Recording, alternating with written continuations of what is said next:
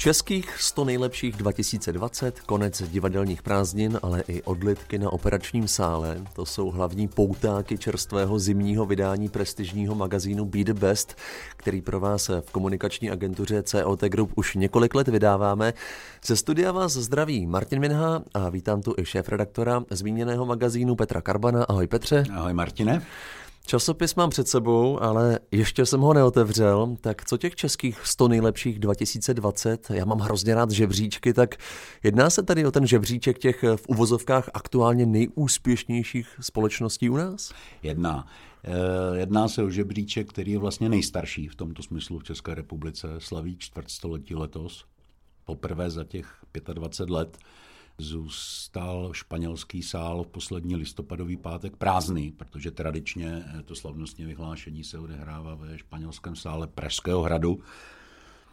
Co mě zaujalo? Možná to, že se podařilo přesto v online prostoru všechno uspořádat. Proběhla i konference Klíčové faktory úspěchu, byť mluvčí měli své příspěvky předtočeny na videu. A jsou tam opravdu nesmírně, nesmírně zajímavé zkušenosti, postřehy, názory předních českých podnikatelů. Já budu za všechny eh, jmenovat takového známého rebela Tomáše Březinu, zakladatele a majitele společnosti Best, což se velmi eh, hezky pojí s názvem našeho magazínu, ale jsou to dvě různé firmy. Tomáš eh, je velmi otevřený při hodnocení eh, třeba českých podniků, české ekonomiky, velmi se mu nelíbí. A on to dává najevo dlouhodobě, ale tady to moc hezky sformuloval. Velmi se mu nelíbí to, jak eh, jsme všichni tak nějak uspokojeni s tím, že máme růst HDP. A on poukazuje na to, že ten růst je taková veličina, která toho moc nevypovídá. Že skutečnou vypovídací hodnotu má HDP na hlavu.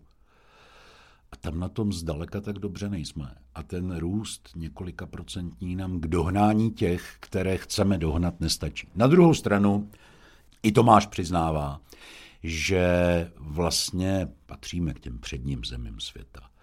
Že se nesrovnáváme s nějakou 60. 80. příčkou. Prostě líp než my, na tom 20, možná 25 zemí světa.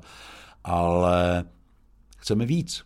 A možná na to máme, jenom nesmíme zůstat v tom sebeuspokojení. Což mimochodem v poslední době mi eh, v několika rozhovorech řeklo víc lidí. A já hned navážu, Jedním z nich je, myslím, i Roman Chlupatý, což je globální strateg, novinář, který eh, dlouho žil v zahraničí, procestoval celý svět. V tomto čísle eh, mám s Romanem rozhovor, jinak publikujeme občas i Romanovi podcasty. To je eh, taková pozvánka pro čtenáře Bestu, kteří ještě neznají portál komora.plus.cz tak tam se mohou setkat s názory Romana Chlupatého a jeho hostů. Co je zajímavé na Romanovi je to, že on se na svět ekonomiky dívá eh, skrz geopolitické souvislosti. A musím říct, že opravdu není dobré na ně zapomínat, protože my jsme malá země a jsou tady mocnosti. Jsou tady Spojené státy, je tady Čína, ekonomicky tam nepatří Rusko, ale chtěla by tam být velmi Evropa, sjednocená Evropa, Evropská unie. A teď je otázka, jak se mezi těmi třemi zeměmi podaří vybalancovat eh, ty vztahy. A je pravda, že když se velcí perou, malí z toho mohou mít užitek. Ale Roman zmiňuje kikujské přísloví, které říká, že když se sloni perou, kdo pláče je tráva. A něco na tom je. Jinými slovy, neměli bychom zapomínat, že jsme opravdu součástí velkého globálního světa, byť se dnes mluví o zkracování globálních řetězců a, a je velmi módní omezovat se na určitá bližší teritoria a já s tím třeba naprosto souhlasím a líbí se mi to. Ano, pojďme být evropští a podporovat Evropu, ale ta Evropa není sama v tom světě a vztahy mezi Spojenými státy, Ázií, především Čínou, ale Asie není jenom Čína a Evropskou unii do budoucna budou velmi zajímavé a mohou již v příštích třeba pěti letech naprosto dramaticky změnit eh, obchodní možnosti, obchodní modely. Takže ten svět je opravdu ve velkém takovém transformačním procesu, mám-li to říct ošklivě.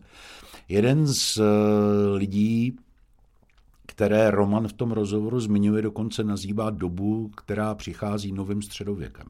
A ono pro ten biznis to nese určité souvislosti v tom, že nic není jisté nebude platit ta rovnováha sil, která, která tady byla třeba v 90. letech, kdy USA jako hegemon světový v podstatě dominovali a pod ním byly nějakým způsobem ty ostatní státy, které se s ním snažili mít dobré vztahy a mezi sebou v zásadě také dobré až na pár výjimek. Dneska je ta situace jiná a ta snaha stát se tím hegemonem tu rovnováhu nabourává a budou vznikat velmi krátkodobá spojení, velmi nestálá spojení, která budou ať už politická, nebo obchodní a biznesová. A tohle je věc, která vyžaduje flexibilitu od firem i od vlád a vyžaduje právě to, od čeho jsem se k tomuto tématu vlastně dostal, nepodlehnout sebeuspokojení. Nestačí, že máte jako firma produkt, který 10 let nebo 5 let funguje. Ono to zítra nemusí nikoho zajímat. Takže eh, rozhovor s Romanem Chlupatým je třeba eh, zrovna rozhovor, který bych určitě doporučil k přečtení všem, kteří by chtěli trošku nahlédnout do souvislostí, které mohou určovat jejich biznis v příštích letech.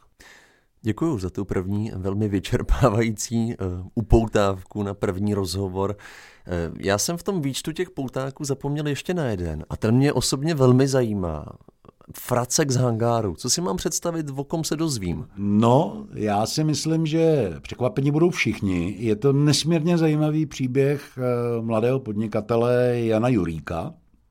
Člověk, který několik let žil a pracoval v Holandsku, z Holandska se vrátil, začal podnikat tady a před pár lety e, založil svou vlastní firmu Steel and Hall.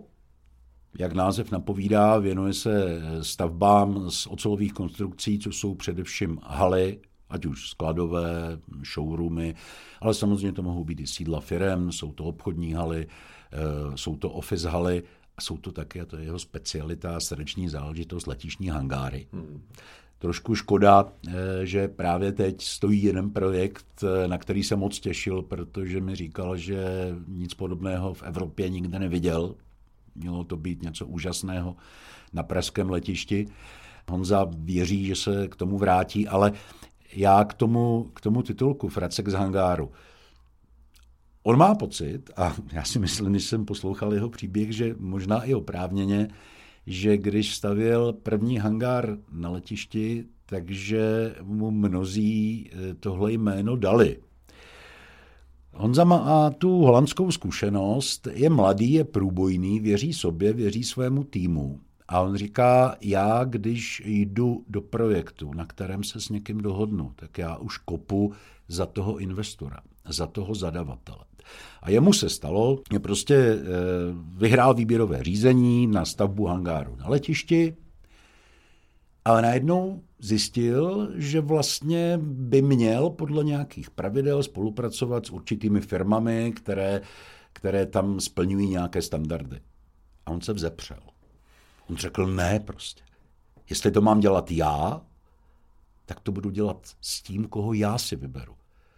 A jestli ne, tak to prostě dělat radši nebudu, přestože jsem to vyhrál, protože já nemůžu ručit za svou práci s firmami, které neznám. Řekl to Jan Jurík, mladý podnikatel, on je mu fakt asi 34 Honzovi, hmm. z Hradce Králové, firma, kterou vlastně, troufnu si říct, trošku přehnaně nikdo nezná, to není žádný nadnárodní koncern, to je firma, jejíž jádro tvoří 5-6 lidí, ale velmi kvalitních lidí, kteří tu svoji práci dělají eh, srdcem a dělají dnem i nocím. Popisoval mi, jak prostě stavěli hangár a já jsem se ho ptal, co je na tom tak zvláštního, tak je to prostě plechová krabice. A on říkal, no jo, no je to plechová krabice, ale on tam parkuje ten Airbus. A ten váží několik tisíc tun. A to jsou hangáry pro lehkou údržbu. A stejně jako auták musí zvednout, tak musí zvednout i to letadlo. A to letadlo se zvedá na třech bodech. A to je obrovský tlak na tu základovou desku. A navrhnout tu desku tak, aby to bylo ekonomické a zároveň funkční. Říkám, jsme studovali prostě manuály z Airbusu, z Boeingu, protože my jsme museli nastudovat všechno o těch letadlech. My jsme si nechali poslat manuály od Heveru, kterýma to zvedají, aby jsme věděli, co a jak a aby jsme to vymysleli tak, že eh, to bude pro toho investora také ekonomicky zajímavé, protože on říkal, samozřejmě není problém jako udělat eh, třímetrovou nebo dvoumetrovou betonovou základovou desku, ale proč tam lít ten beton, když to není potřeba? A mě ten jeho příběh moc baví. Já prostě fandím e, lidem, kteří chtějí jít svou vlastní cestou a, a když se potkají na té cestě s něčím, co je, co je nelogické, co nedává smysl, tak jsou schopni se prostě proti tomu postavit a říct ne, takhle to nebude. No a on to udělal. Krásný příběh, moc se těším, až si to přečtu. Petře, blíží se nový rok, tak jaké pracovní předsevzetí z té své pozice šéf-redaktora máš pro ten časopis do dalšího roku 2021? No já se ti přiznám, že jsem nad nějakým velkým pracovním předsevzetím ani moc nepřemýšlel, ale prozradím, prozradím takový malinký detail z kuchyně. Eh, chceme ten časopis do příštího roku a pro to další období zase trošku posunout. Připravujeme nějaké změny, které by měly přispět k jeho i modernějšímu vzhledu. A myslím si, že se dočkáme i trošku třeba nějakého tematického obohacení. Já prozradím takovou malinkou věc, kterou mám v hlavě. Snad se mi to povede, se to nemá nikdy, nikdy říkat, ale Prozrať. my jarní číslo věnujeme ženám. A já jsem s chodou okolností se potkal se dvěmi, které mají velmi blízko k nápojům alkoholickým, každá k jinému. A hledám třetí, abych měl to spektrum těch nápojů kompletní, rovnou řeknu eh, pivo, koněk, víno. A chci tam takovou sérii tří portrétů, která se bude jmenovat Tři dámy a démon. Držte mi palce, ať se to povede, protože musím říct, že když si vezmu dámu a pivo, nebo dámu a koněk, tak je to pro mě nesmírně zajímavé spojení. Ne, že ho pijí, že ho vyrábějí, že ho vyrábějí, že ho vyrábějí kvalitně, že s ním nějakým způsobem zacházejí, že to dokonce učí i ostatní. To je, myslím si, téma, který, který je velmi zajímavé. A bude tam zase, tak jak jsme zvyklí, spousta úžasných příběhů eh, z českého nejen biznisového prostředí, protože eh, to prostředí tady, my si to často neuvědomujeme, má opravdu nádherný příběhy úspěšných, chytrých, šikovných lidí, kteří se prosazují ve světě. A proč jim nedat prostor, proč o nich nepsat. Je to inspirativní. Šéf-redaktor magazínu Be The Best Petr Karban byl hostem dalšího podcastu komunikační agentury COT Group. Petře, děkuji moc. Nemáš zač a já si dovolím, když je to před Vánoci, tak všem popřát klidné svátky a snad, aby ten příští rok byl lepší, než byl ten letošní. Já věřím, že bude zatím, mi to v životě vychází, každý je lepší. Já se přidávám klidné Vánoce a úspěšný a zdravý vstup do dalšího roku vám od mikrofonu přeje nejen Petr Karban, ale i Martin Minha. Těším se na slyšenou zase v lednu.